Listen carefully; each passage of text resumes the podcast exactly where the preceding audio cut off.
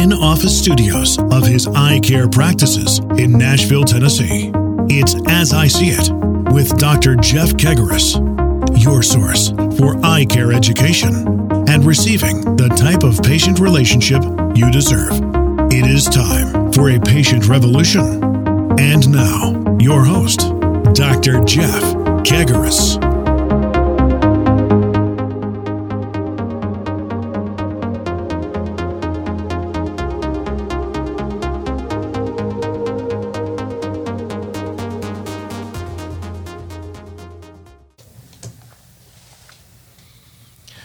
Welcome to As I See It. I'm your host, Dr. Jeff Kegarise.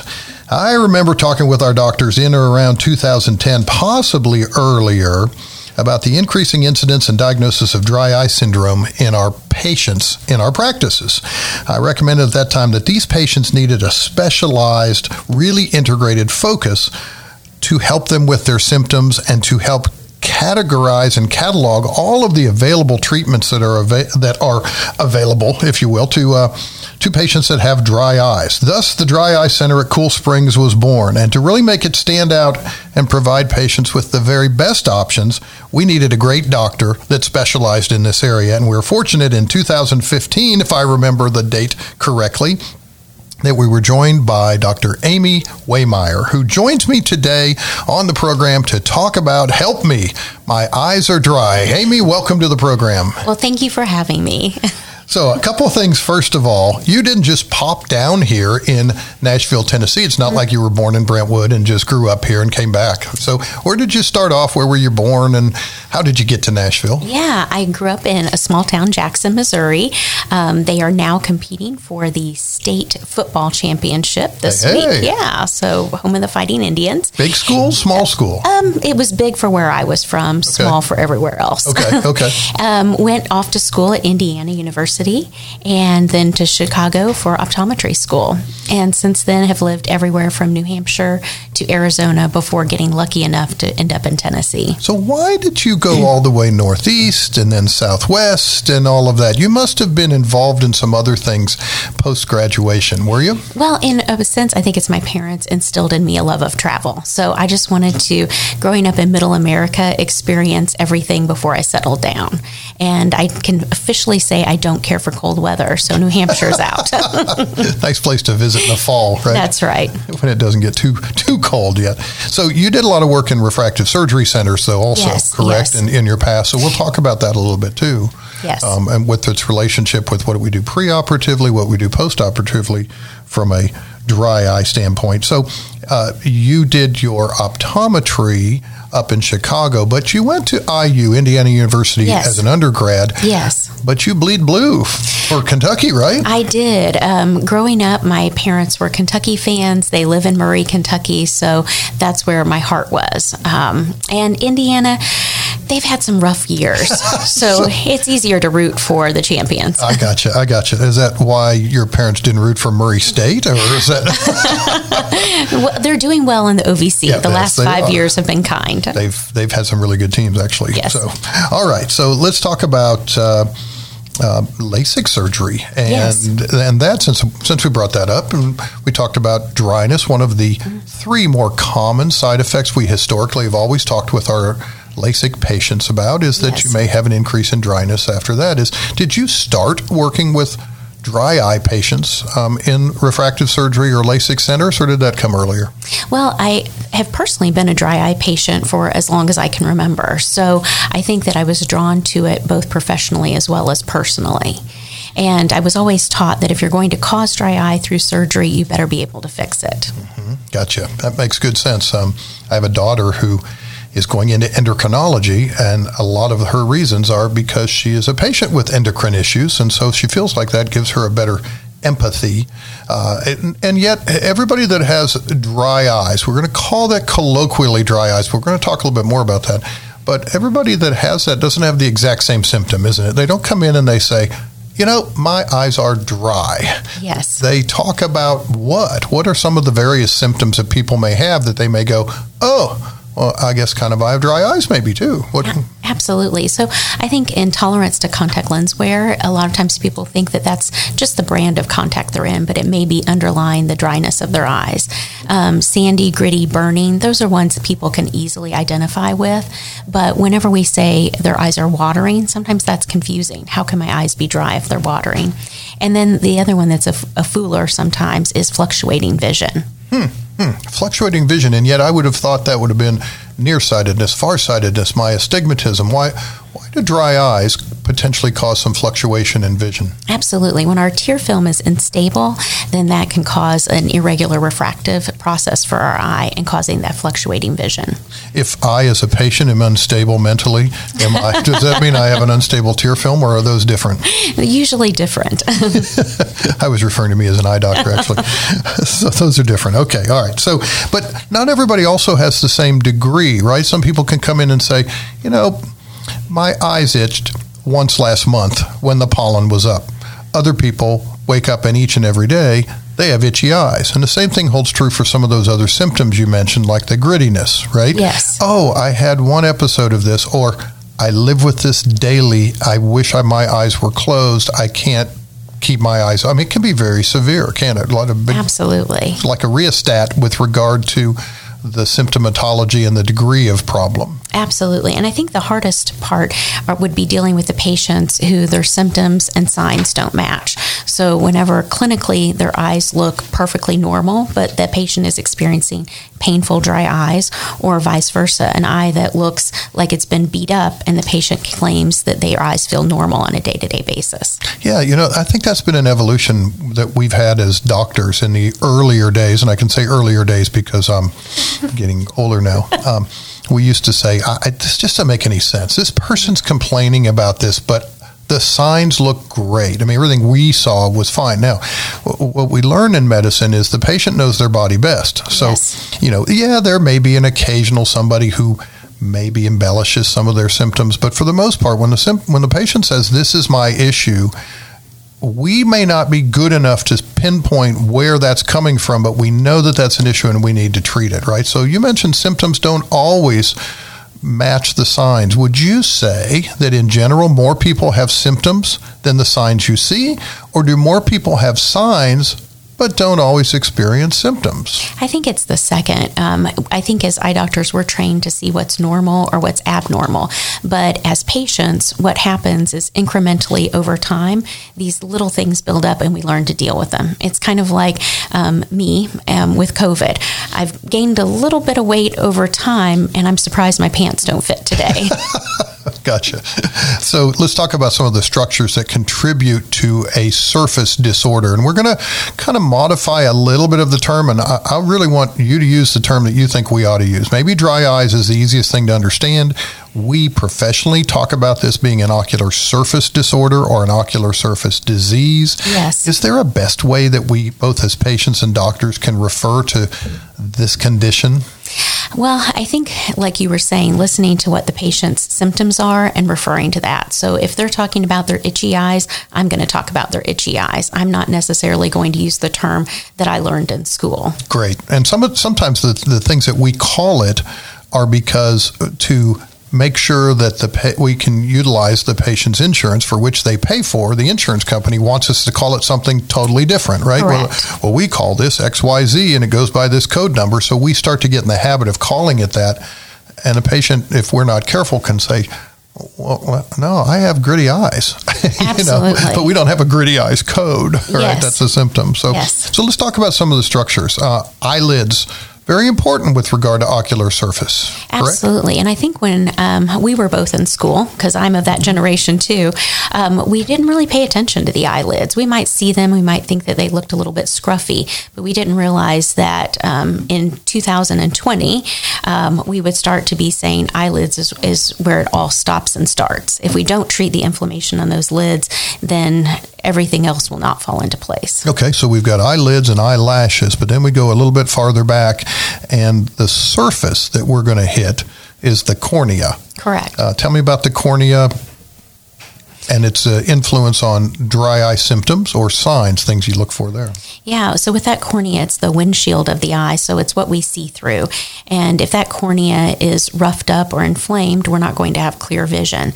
But it's also where the pain sensors are. So whenever those corneal nerves are inflamed, that's when the patients are experiencing the symptoms the grittiness, the burning, Okay. And we talk about that per millimeter in the body. Uh, there's one other very sensitive area, but one, one of the most sensitive areas is the cornea. Yes. That's why it doesn't take very much to be very uncomfortable, correct? So, the Yes. bad news is lots of discomfort with a very small area involved. Good news is it's usually the quickest healing tissue in the body. Yes. What, what separates then that eyelid from the cornea? We have that tear film. And so that tear film has different layers that each have a different purpose.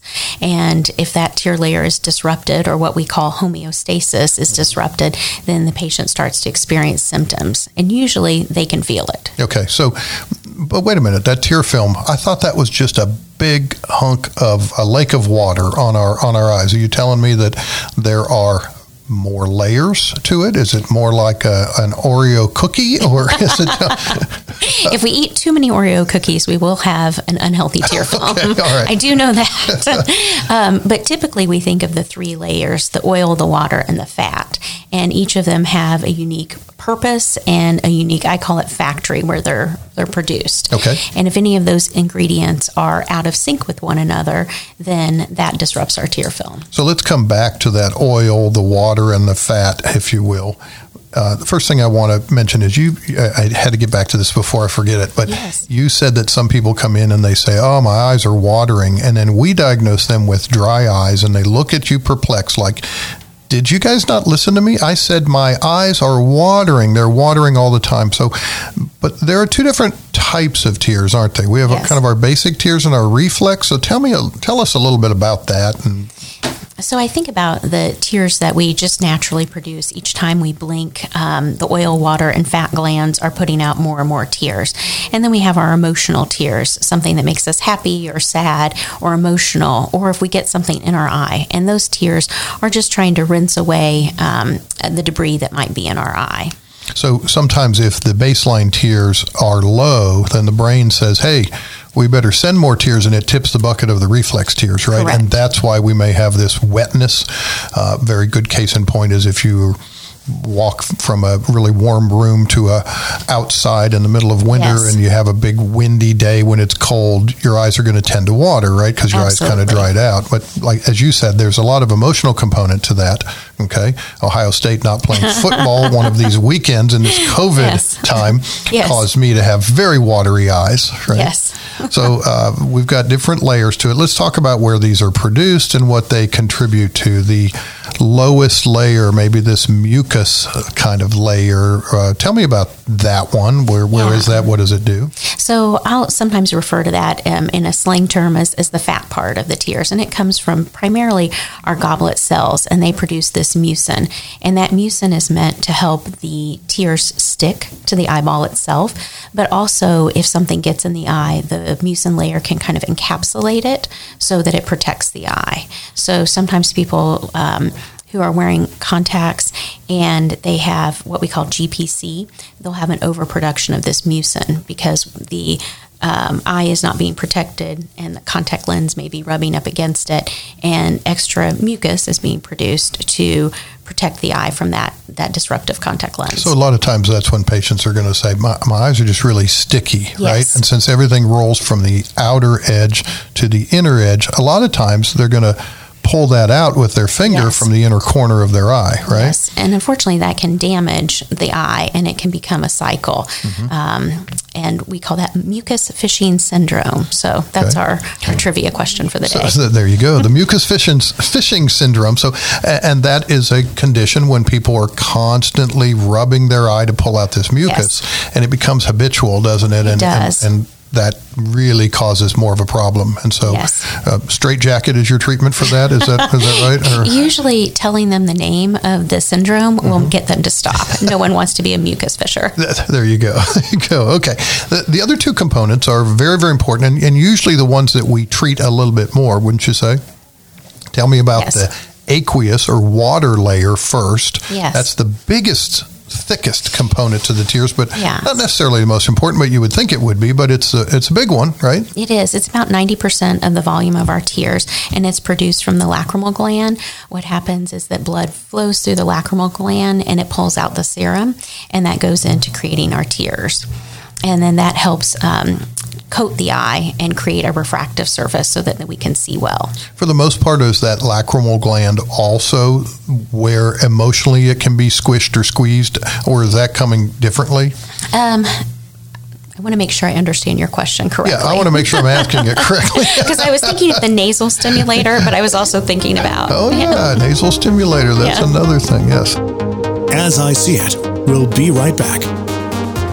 If you're just joining me, I'm talking with Dr. Milan Brujic. He's an expert, graduated from the New England College of Optometry. Uh, he practices full scope optometry with an emphasis on ocular disease management of the anterior segment, contact lenses, and glaucoma. Dr. Brujic practices in Northwest Ohio, and he and I have talked about Ohio State a little bit, but he's kind of on that borderline between Ohio State and that other state up there. But we're not here to talk about football for a change. Um, we're talking really with Dr. Brujic because he's published over 200 articles and given over a thousand lectures both nationally and internationally. And that's why I have him on to talk about a really exciting development in the management of what we call lid drooping or ptosis. It's a real fancy medical word that we spell P T O S I S. And there's a new drug that came on the market last year called Upneeq. And Dr. Brujic, first of all, thank you very much for joining us today and talking to our audience. Yeah, thanks for having me. Now, could you tell me a little bit about what Upneeq is? Is it a drop? Is it a shot? Is it surgery? Is it an oral medication? Uh, tell me what it is Yes. and how does it work? Surprisingly, Dr. Kegarise, it's a drop that the patient actually uses once a day. And what it does is it helps the lid lift. So for those people who have the quote unquote droopy eyelid, it actually helps lift that eyelid up so that the eyelid isn't drooping anymore. Can it work in, can I use this in both eyes or is it just uh, for one eye that really droops a lot? Yep, that's such a good question. So you can use it on one eye or both eyes. There are some people who have, as you're well aware, um, one lid that droops. And then there are other individuals who have both eyes that almost um, sit lower than the ideal position would be. Sometimes people are self cognizant of the way that they potentially look. They, they maybe feel like they have a sleepy look to themselves. And what this does is it just raises it to the level where it's ideally supposed to be. You know, there's really two two people that benefit from this drop. One is those individuals who feel like they don't see well because of the eyelids actually getting in the way, but they may not necessarily want to pursue the surgical route just yet. And the second are those individuals who maybe just from a cosmetic perspective feel like they don't necessarily look like the way that their eyes look when they're droopy. And both of those categories of individuals do really well with this drop. Yeah, I think uh, you would agree that we sometimes see people that say, you know, when I wake up in the morning or midday, I'm kind of doing okay. But the later the day goes on, Yes. my husband will look at me or my wife will look at me and say, Are you tired? Because that little bit of extra droop of the maybe the muscles involved on, on the eyelid, um, we start to get that sleepy look when we're really not sleepy, right? Yeah. And could it, and that can be beneficial even if this is a sometimes thing, not an all the time thing, correct?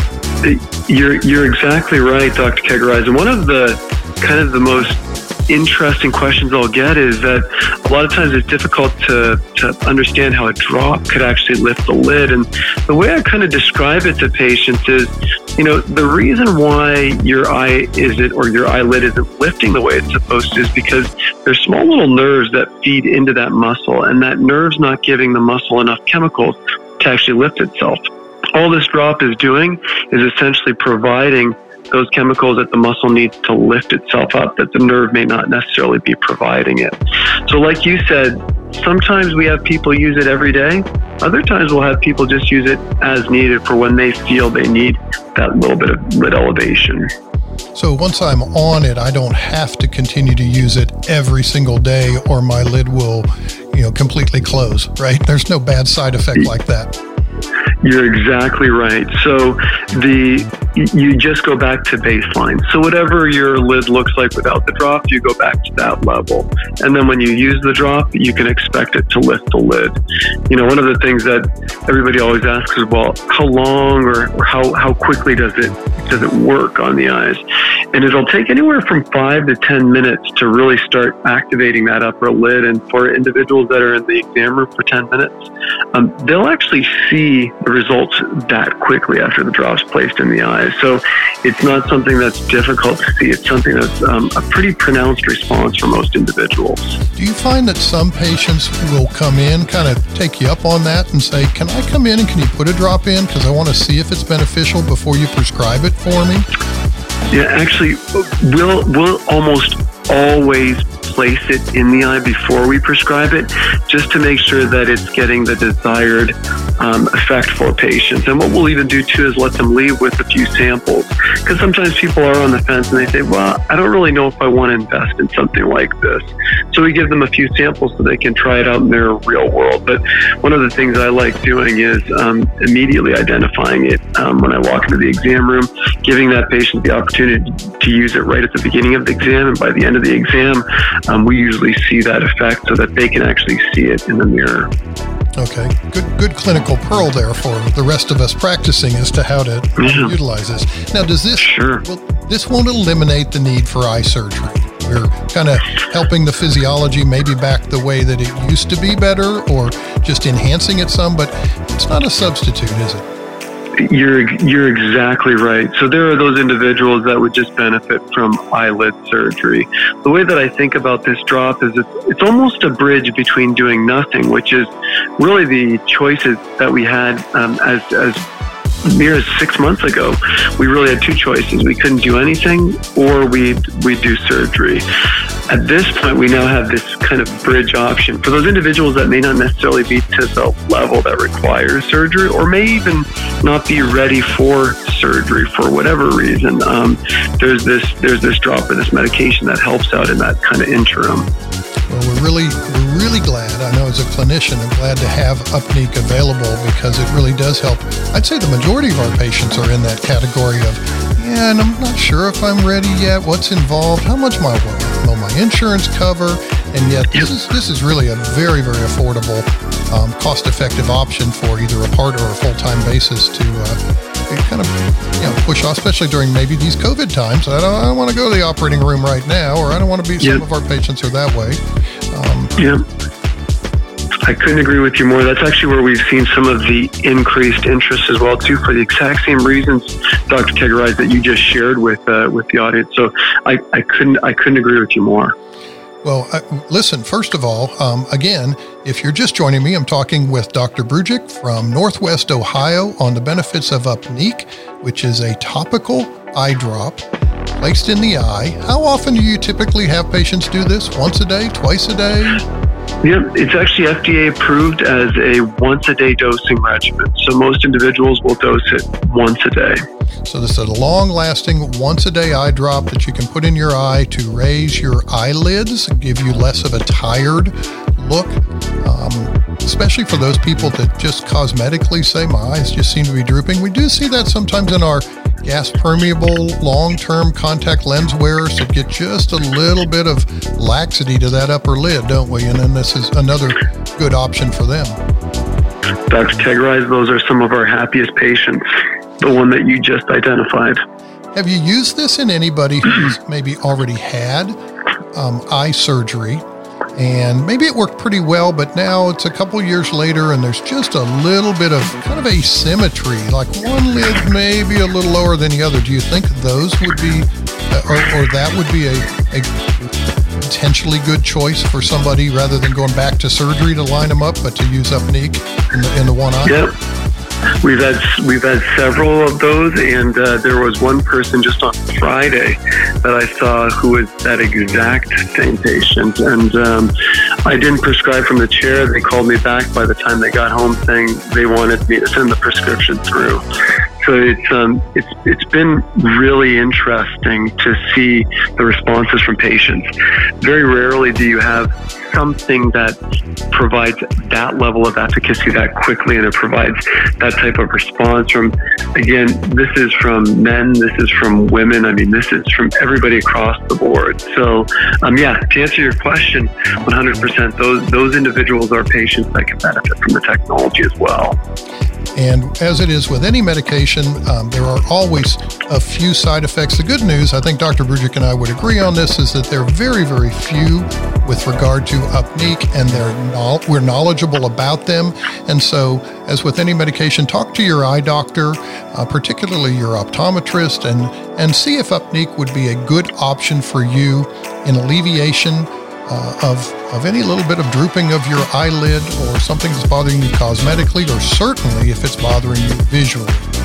Dr. Brujic, I really appreciate you joining us today. Is there anything else you'd like to point out about Upneeq or about eyelid positions that would be beneficial that I haven't covered? You know, I just think it's so important for patients to really be proactive about this. If it is something that they are interested in, just make sure they approach their optometrist about this because up until relatively recently, we, we didn't have options, and, and now we really do, and they're they're non-surgical options, so they're non-invasive. It's very easy to use. So just make sure that if it's if it's even something that you think you're a candidate for, something that you're interested in, have that conversation because this is a prescription product. You do want it prescribed appropriately, and you want to make sure that you know how to use it appropriately as well, too. Well, thank you very much. Again, I want to thank you, Dr. Milan Brujic from Northwest Ohio, for sharing your expertise on the uh, just in eye care and on this new drop that has been introduced into our armamentarium of pharmaceuticals called Upneeq. Uh, a real benefit for many, many of our patients. Thanks a lot, Dr. Brujic. Thank you, Dr. Kegarise. And now, back to As I See It. So, when we have this lacrimal serum coming out of the lacrimal gland up in the upper outer part of our of our eye, basically, mm-hmm. uh, and and then I get watering from that. Yes. Is that the same place that I will get watering when I laugh at a funny joke so hard. Yeah, so we also have accessory lacrimal glands, and that can produce um, some of those watery tears okay. as well. So we've got a bunch of those glands producing the watery component. Correct. Then we have this oily component, yes. which isn't that thick but it's really, really important, right? It is. It's that outer protective layer. So it's the first line of defense, as they might say. And that comes from our meibomian glands, which are located behind our eyelashes on our eyelid. And I think that's the most overlooked part of the eye when it comes to dry eye, but is now um, coming into our, our vision, so to speak. Mm-hmm, We're starting mm-hmm. to focus our attention on that, not only the the diagnosis, but there are treatment methods. So, physiologically, those glands, uh, as we blink, squeeze out some oils, yes. correct? Yes. Uh, can you see those oils when you're evaluating behind a microscope uh, eyelids? We hope to, but unfortunately, we're, we're not seeing that in many of our patients. We're having to actually physically try to express those oils, which should be free flowing naturally. Okay. And we're seeing those changes um, for a variety of reasons inflammation in the body, dietary, or even um, screen time. Interesting, interesting. How does screen time relate to less oil? So, the less we blink, the less oil is produced, and that okay. oil becomes stagnant in the glands. And if it's stagnant, then it's not free flowing, mixing into the tear film. So, so when we blink, or especially if we blink, blink firmly, we're Correct. actually helping the tears. Yes. Uh, does that sometimes when I blink like I really squeeze my eyes, why they feel a little bit moist? Is That's, that some of the yes. oil coming out? Yes, we call those blinking exercises. Hmm. And um, just like if we sit and stare at a screen too long, our back and our muscles might tighten up. Um, those glands become stagnant, and they might tighten up in a sense too. Okay, so is that is that where we get this 2020 rule a little bit also? It um, is. Can you tell tell patients about that and when you're on the screen? Absolutely. So ideally, we want to be able to, to blink every about six to 10 seconds. But when we're reading a book, we blink less. And when we look at a screen, we blink even less, maybe once or twice a minute.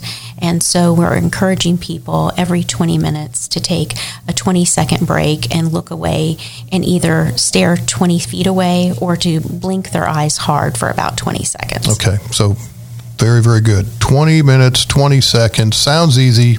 Does tough, right? Yes, 20 minutes passes pretty quickly when you're It really does. intent on something. But Yes. that extra taking a couple really firm blinks is also a very, very helpful thing. It is. It, think of it as getting up and stretching your shoulders and your back when you've been hunched over a screen too long. All right. If you're joining me right now or just came into the podcast, we're talking with Dr. Amy Waymire, who works both in the primary eye care clinics at, Doc, at Cool Springs Eye Care and Donelson Eye Care, but also is the director of our Dry Eye Center at both practices. We're going to talk with Amy a little bit more about dry eyes and ocular surface disorders right after we pay a few bills and listen to this break. Thanks a lot.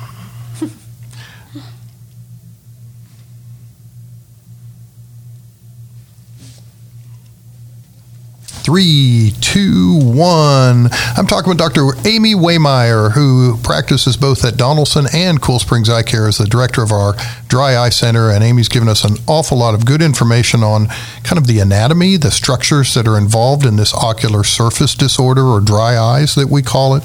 Many people this time of year in the winter, because we're, we're, we're recording this in the wintertime, talk about how their eyes feel gritty or scratchy or burn while they're driving in the car. Dr. Waymire, is there is, is there a reason for that? Is that dry eyes, and how can they can they help ameliorate that? Absolutely. So, whenever the um, wind or a vent is blowing directly to the eye, it does cause the tears to evaporate more quickly.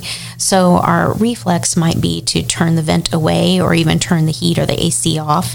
Um, it might be to put some glasses on, but what we really need to do is to maximize that lipid layer on the front of our eye. Okay, that's the one that comes from those meibomian glands that we squeeze out when we blink firmly, Yes, right? yes. That sometimes get blocked up. Yes. Why does it get blocked up? Were there reasons for that? Is it just because we're not blinking, or are there other reasons that that layer gets blocked? I think what's interesting is how we continue to uncover all of the reasons that this is happening. I don't think there's one discrete list.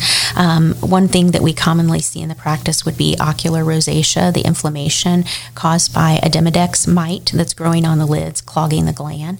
Part of it is dietary. Um, in addition, we might be experiencing that from makeup. So, um, use of cosmetics such as Botox can impact that as well. Okay, all right. Well, talk some more about that. There's some experts that got together just like you worldwide and formed this group called the Dry Eye Workshop Study, maybe, or something. It's called Yes. DEWS, right? DEWS Yes. 1 and DEWS 2.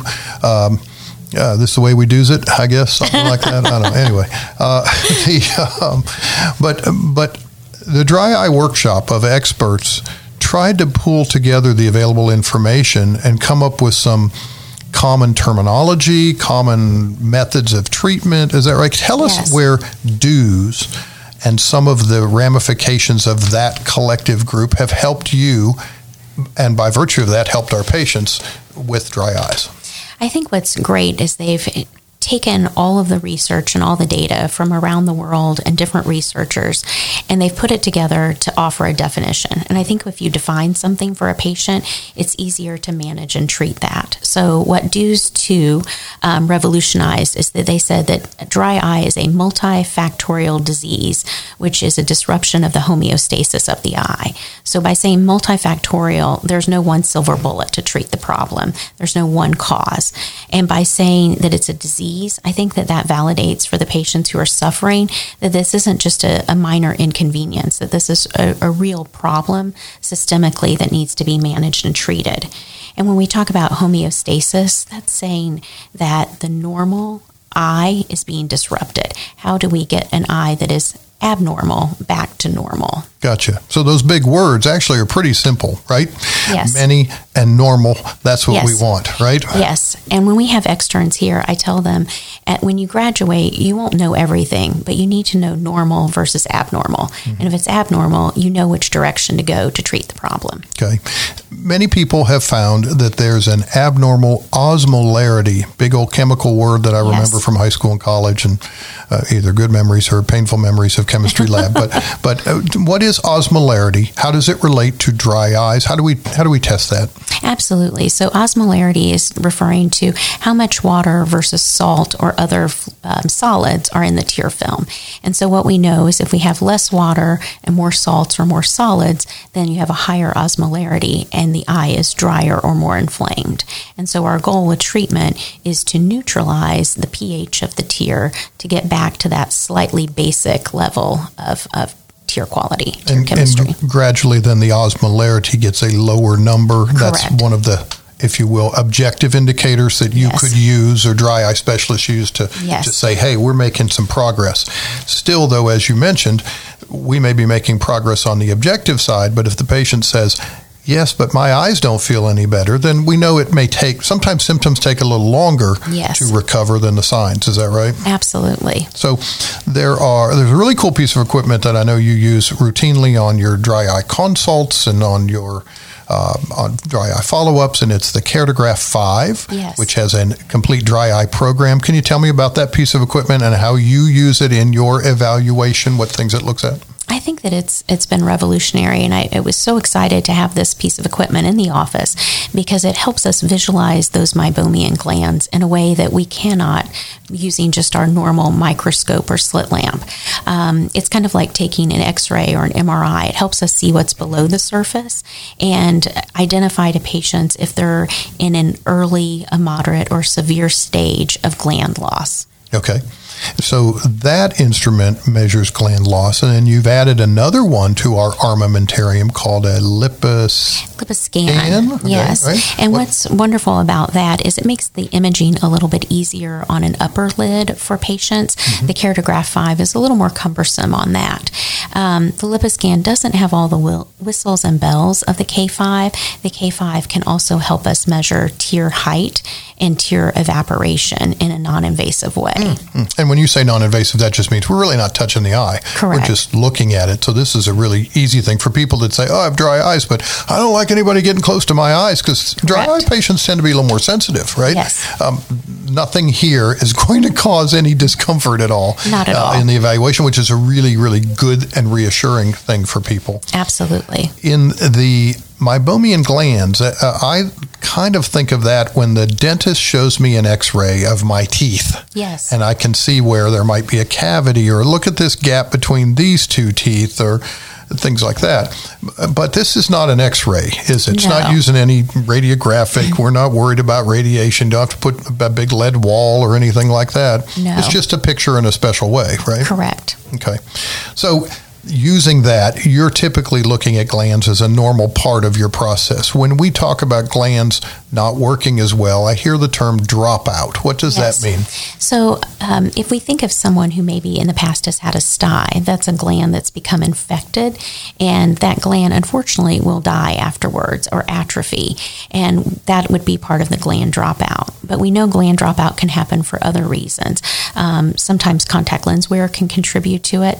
Uh, the way that someone might sleep on their stomach rather than on their back, that wear and tear. We know also that chronic inflammation from rosacea, um, medications like Accutane can also increase dropout. Okay, okay. The coming into this program, many people might have said, "Okay, dry eyes. I don't have enough water in my tears." I'm going to find out from Dr. Waymire a little bit more about that. But we've now seen, no, no, no. It's multifactorial. Yes, multiple causes, multiple things we look at. We kind of aim treatment in four main areas. If I'm trying to be a lumper or a splitter, right? We talk about a biofilm. yes, We talk about inflammation. yes, We talk about blockage. yes. What's the fourth one? So we want to look at the tear uh, of quality and Okay. quantity. Okay, so all of those we're going to Yes. address. And of course, we address these things when we do a comprehensive eye health and vision exam, but many of our patients need more uh, discussion because this is a very individualized type of thing. So we set them up for a dry eye consult with you. And part of your history is what medications are you taking? Absolutely. Some medications affect these, correct? Can you give us a maybe just a, a brief overview of some of the medication types or categories that can contribute to dry eyes where people might not have thought that? So, of course, in Tennessee, we're famous for our allergies. So, our antihistamines can contribute to a dry eye. Um, diuretics that someone might take for hypertension can be a contributing factor.